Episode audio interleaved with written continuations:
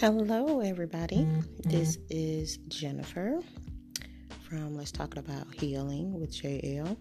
I am about to get ready to go to work. I only have a few minutes, but I was just getting together and I found myself thinking about when you're just really tired and you just don't want to move, you just don't want to go anywhere, you just don't want to do anything. And maybe you've been doing so much lately. Maybe you have been doing a lot of moving and shaking, getting things together. Just, you know, the everyday life thing. Or maybe you've been sitting around on your butt all day doing nothing, you know, trying to figure it out asking yourself, um, what am I doing with my life? Where's everything going? How am I supposed to change things? You know, the stuff that we go through on a day to day basis. But either way, I figured that I would just come and try to encourage somebody because I am in the mood that I'm in. It's really, really hard for someone else to look at your situation and understand what you are going through because it is yours.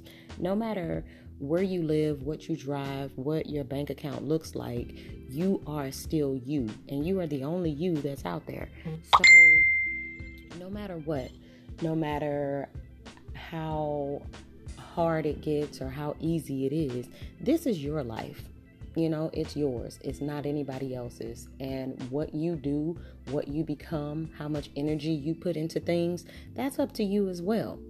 I mean, nobody can make you get up and do it. And that's the way that I'm feeling today. Nobody can make me get up and go to work. Nobody can make me get up and clean my house. Nobody can make me work on my business. Nobody can make you do what it is that you don't want to do. But you have to ask yourself, how bad do you want it? How bad do you want that nice car, that nice house? How bad do you want your credit to get better? How bad do you want your business to thrive and shoot through the roof? When you answer that question, that's that's what you need. That's what needs to be done in order for you to get it. How bad do you want it? That's how that's how much you have to wake up early, how much you have to stay up late, how much you have to go every single day. Every single day, not skipping a beat, not having any rest, not doing anything besides going hard because that's how bad you want it. No one can tell you how bad you want it. They don't know your inner desires. They don't know what it is that you're trying to accomplish. So, explaining to somebody, you know, why you work so hard or, or why you don't work hard enough, that has nothing to do with anyone else. It's all about you. How bad do you want it? I mean, seriously, are you going to get up when you're too tired? Are you going to lay down because it's been enough? Are you going to go hard? Are you going to take vacation? I mean, this is your life and it's up to you. And we literally only get this one right now. So it's up to you how you move, how you make it. Are you going to get up? Now, I'm not going to sit here and tell you that, you know, you need to do this and you need to do this and you need to do that.